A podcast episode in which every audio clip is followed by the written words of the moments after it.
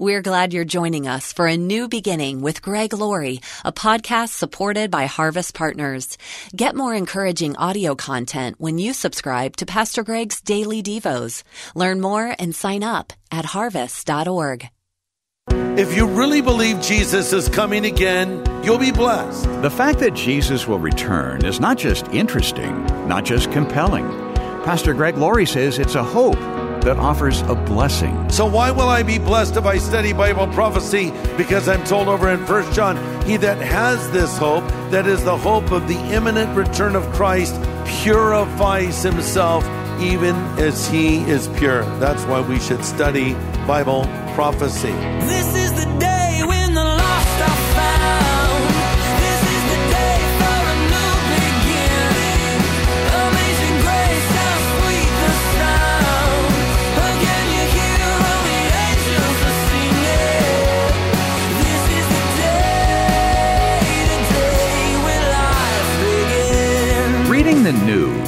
make us anxious. Reading social media can get us agitated. Reading God's Word can bring us hope. That's why the Word of God is our textbook for each study here on A New Beginning. And today, Pastor Greg Laurie continues his series called End of Days with a look at what's to come in God's last days plan. We'll look back to writings thousands of years old to give us a clearer picture of future events. Only God's Word offers an accurate picture of the future.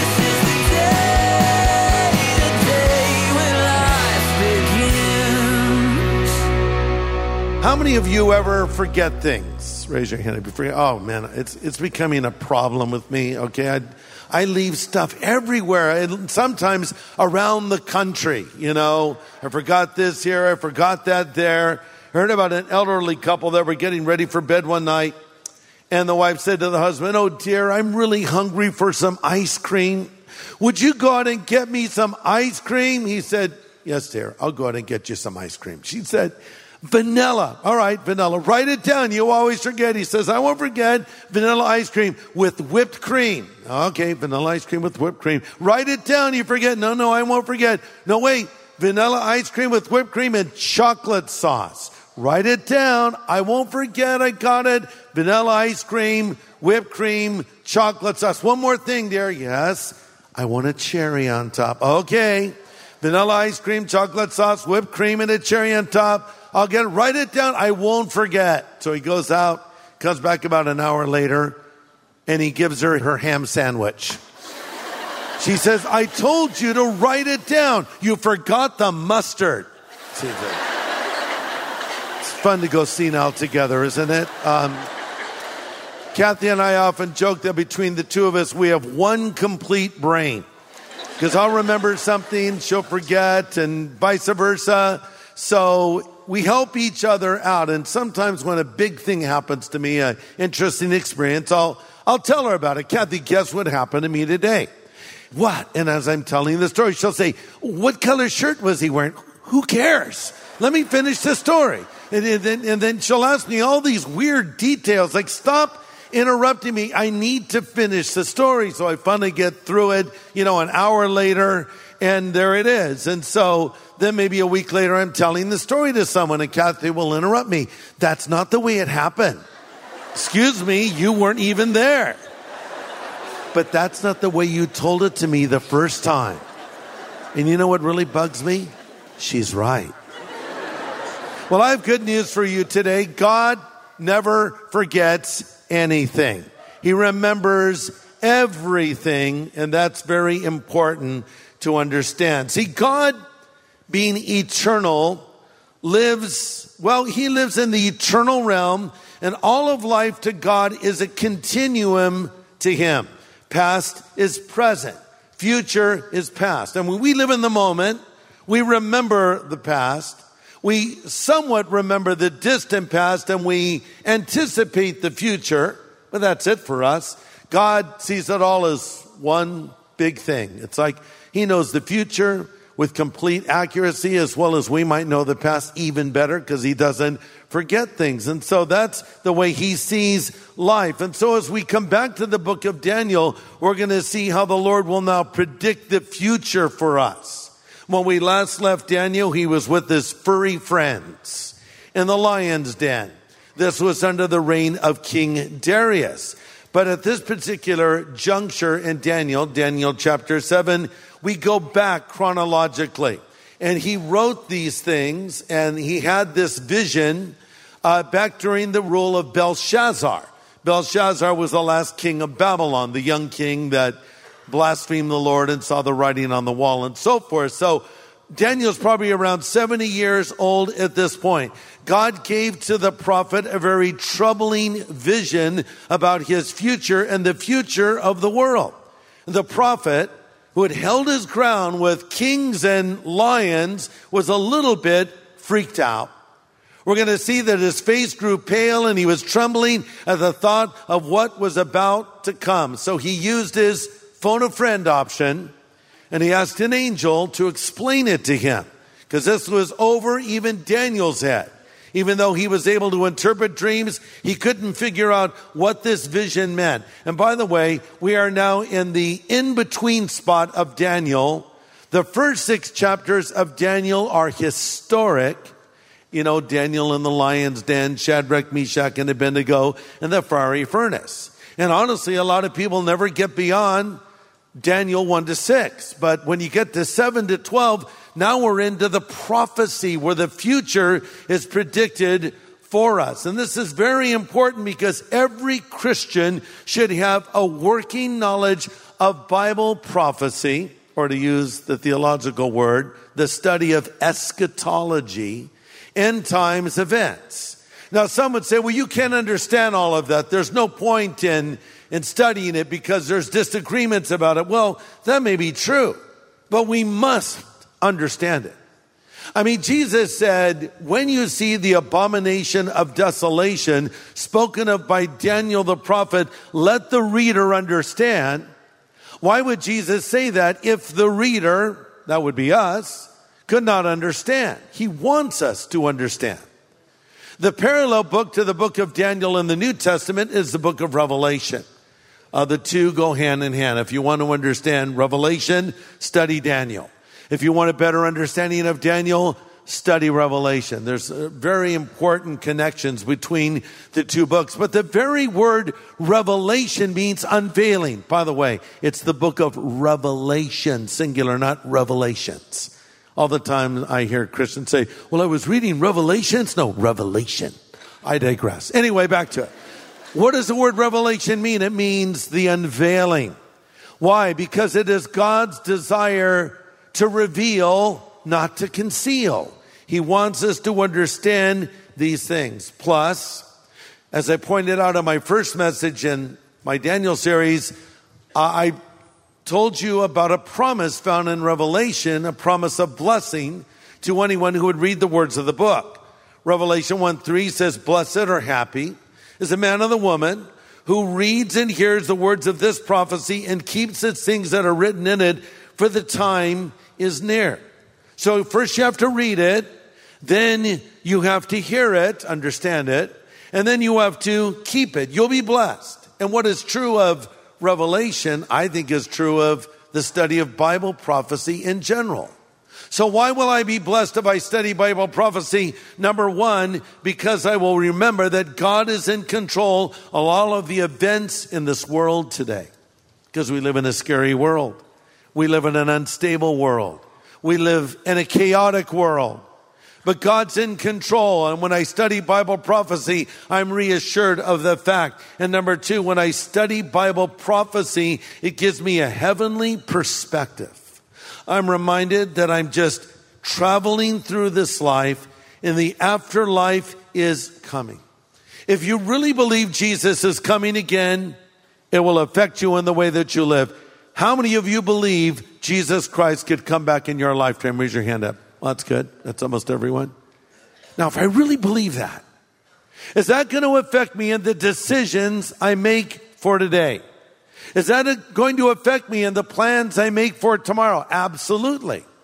Because I'm told over in First John, he that has this hope, that is the hope of the imminent return of Christ, purifies himself even as he is pure. That's why we should study Bible prophecy. Pastor Greg Laurie will have the second half of his message in just a moment. You know, there's nothing like hearing the Word of God and worshiping the Lord together. I want to encourage you to join us for something we call Harvest at Home. It happens every Saturday and Sunday at harvest.org. You can join Christians literally from around the world as we worship and we study the Word of God together. So join us for Harvest at Home at harvest.org. Well, we're beginning our look at the last half of Daniel, where we find some of the most fascinating prophetic scripture. Pastor Greg continues his message now God, the future, and you. Daniel is now placed in what we might describe as a spiritual time machine. No, I don't think it was a DeLorean, but he did go back to the future, if you will. He was shown what was coming to the world. He sees the history of the world from his day to the last days, from Babylon, the kingdom he was in at this moment, to the reign of the Antichrist, which will be the final kingdom on this planet. So Daniel saw the future, then he saw the Lord, and finally he saw himself. And that will be my main outline.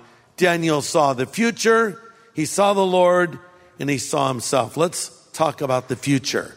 Daniel chapter 7, starting in verse 1. Read along with me. I'm reading from the New King James Version.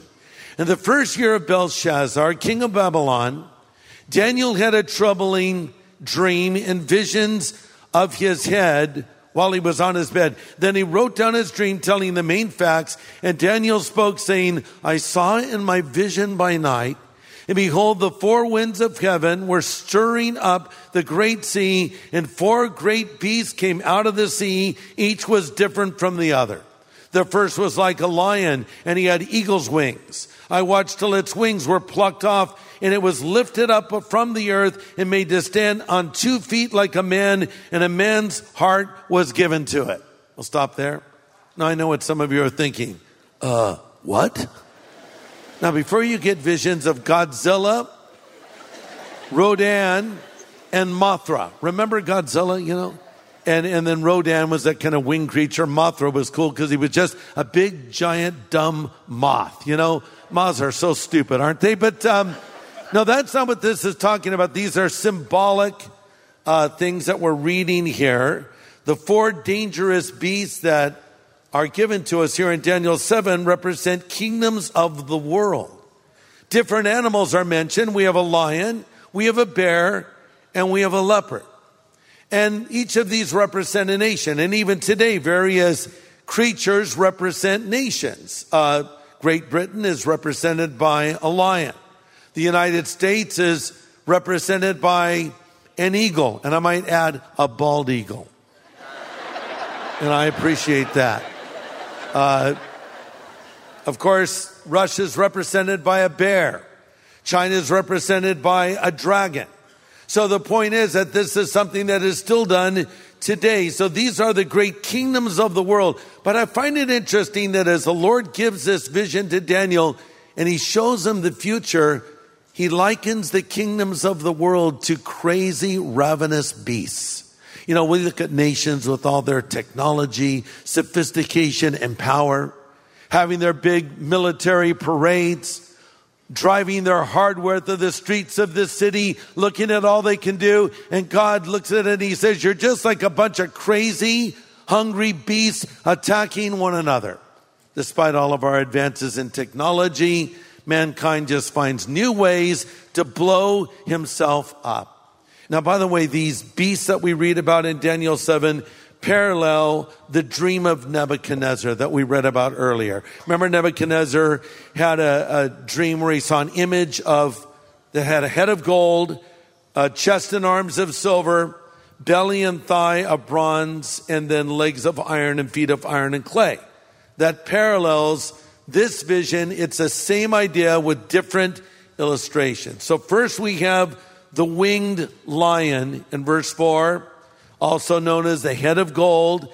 This is mighty Babylon.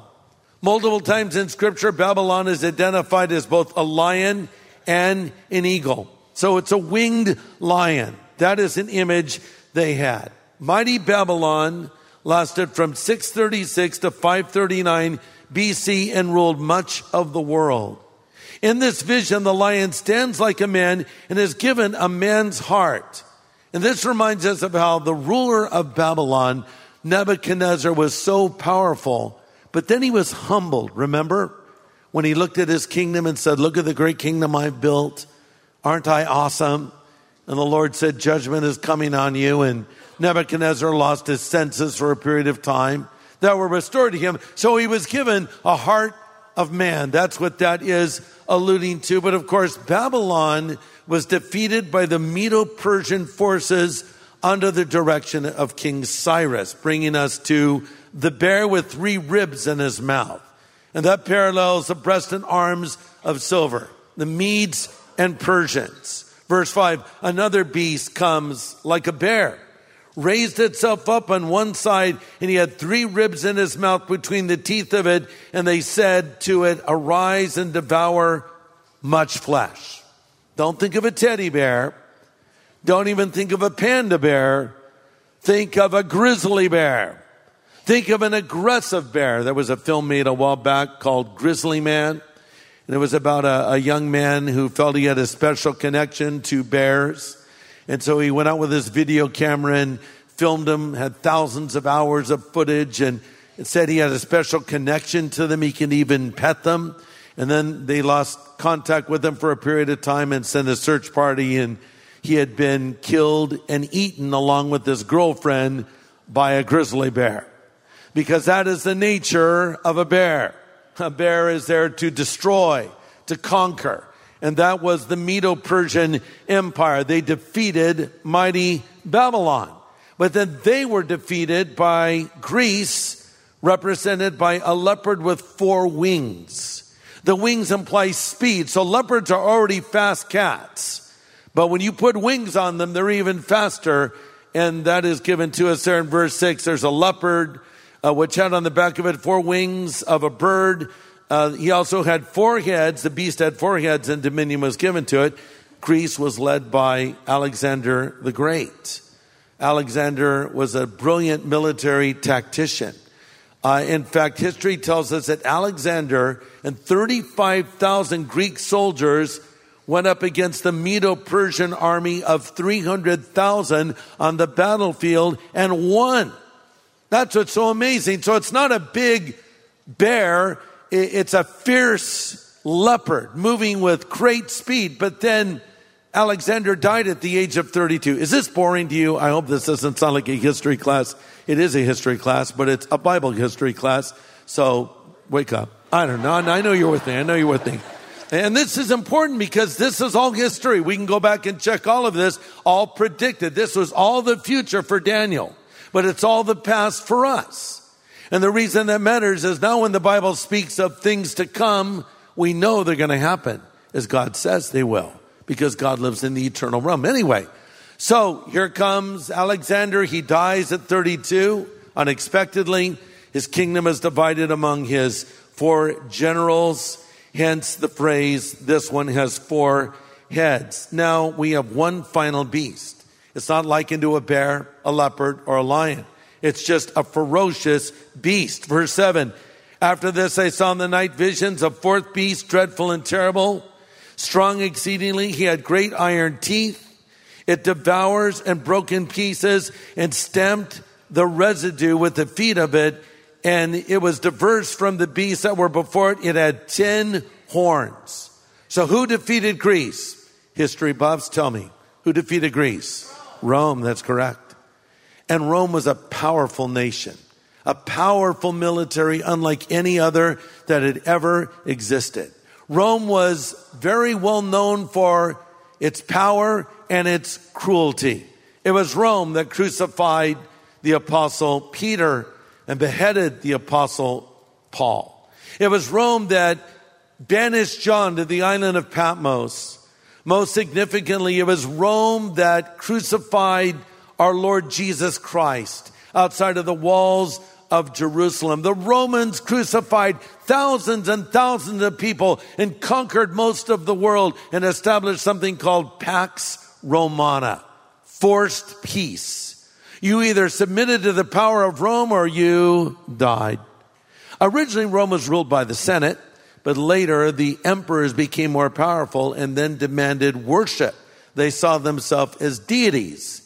They demanded that people say, Hail Caesar, which was in effect giving glory and praise to Caesar, which was kind of a problem with the church because they would not give their worship to a man. And because of this, many of our Christian brothers and sisters in the first and second century died under the persecutions of Rome because they would not say, Hail Caesar. Now, here's the funny thing about Rome uh, they were never defeated by another power. They just fell apart slowly but surely and crumbled. And so, as the story unfolds, there's this powerful, ferocious beast, but then out of it later comes 10 horns. What's that all about? In the Bible, horns are symbols of power. So the Bible is saying 10 nations are going to come together, kind of rooted in Rome in the end times, and this will be the confederated nations of the coming world leader, the Antichrist. Now we're into the future. We've already seen Greece, we've already seen the Medo Persians, we've already seen Babylon, and we've seen Rome, but we have not seen the forces of the Antichrist. And out of these horns, we also read about a little horn in verse 8 uh, that was among the others, had eyes of a man and a mouth speaking great things. This little horn, as we will discover, is the Antichrist. You might say he's tooting his own horn right here.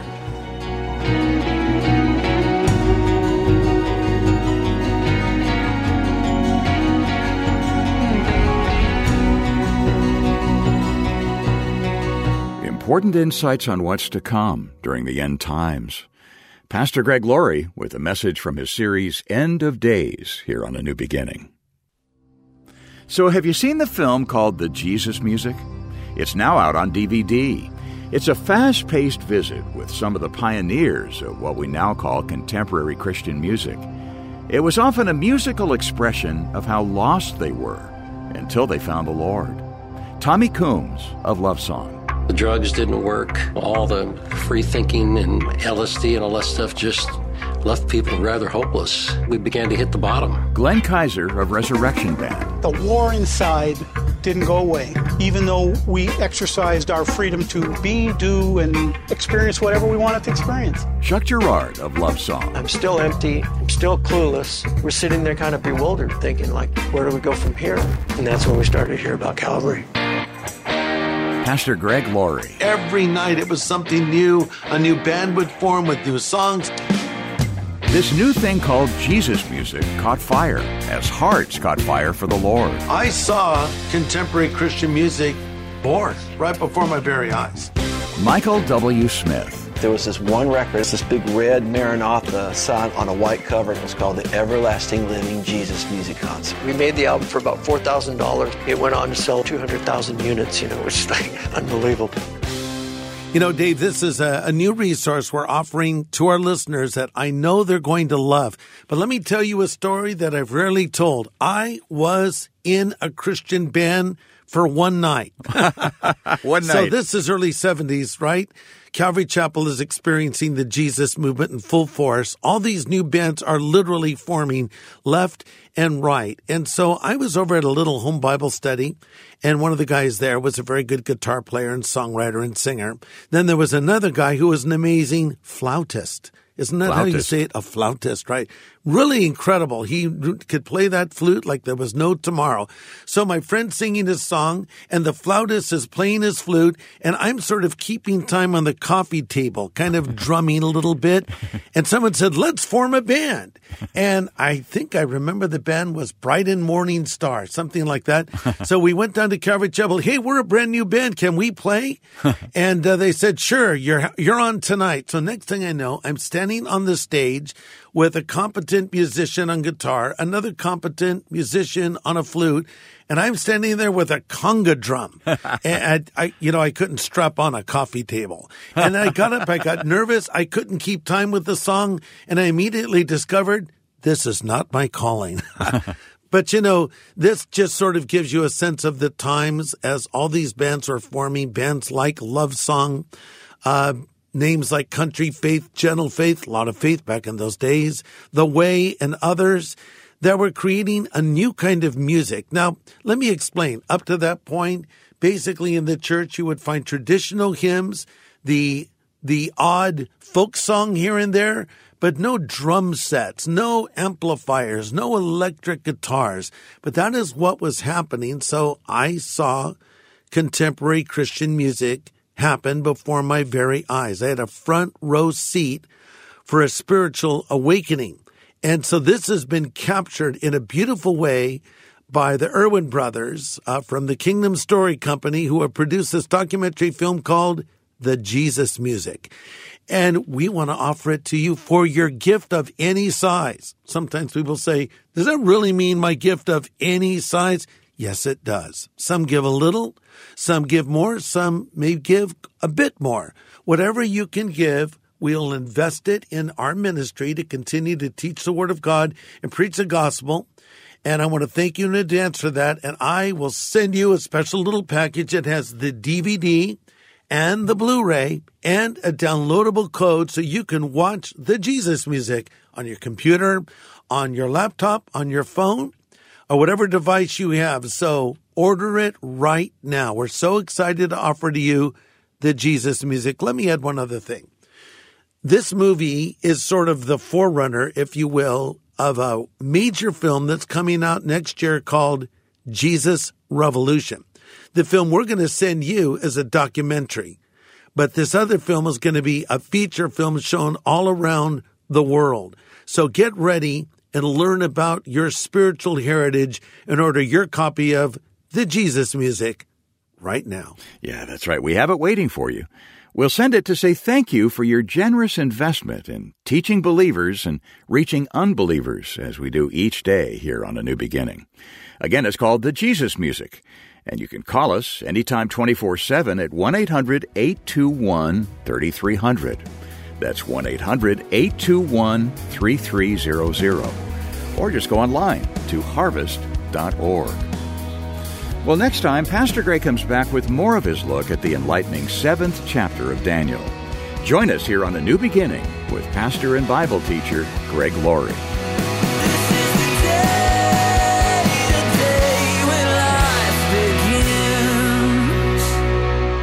Hey, everybody. Thanks for listening to this podcast. To learn more about Harvest Ministries, follow this show and consider supporting it. Just go to harvest.org. And to find out how to know God personally, go to harvest.org and click on Know God.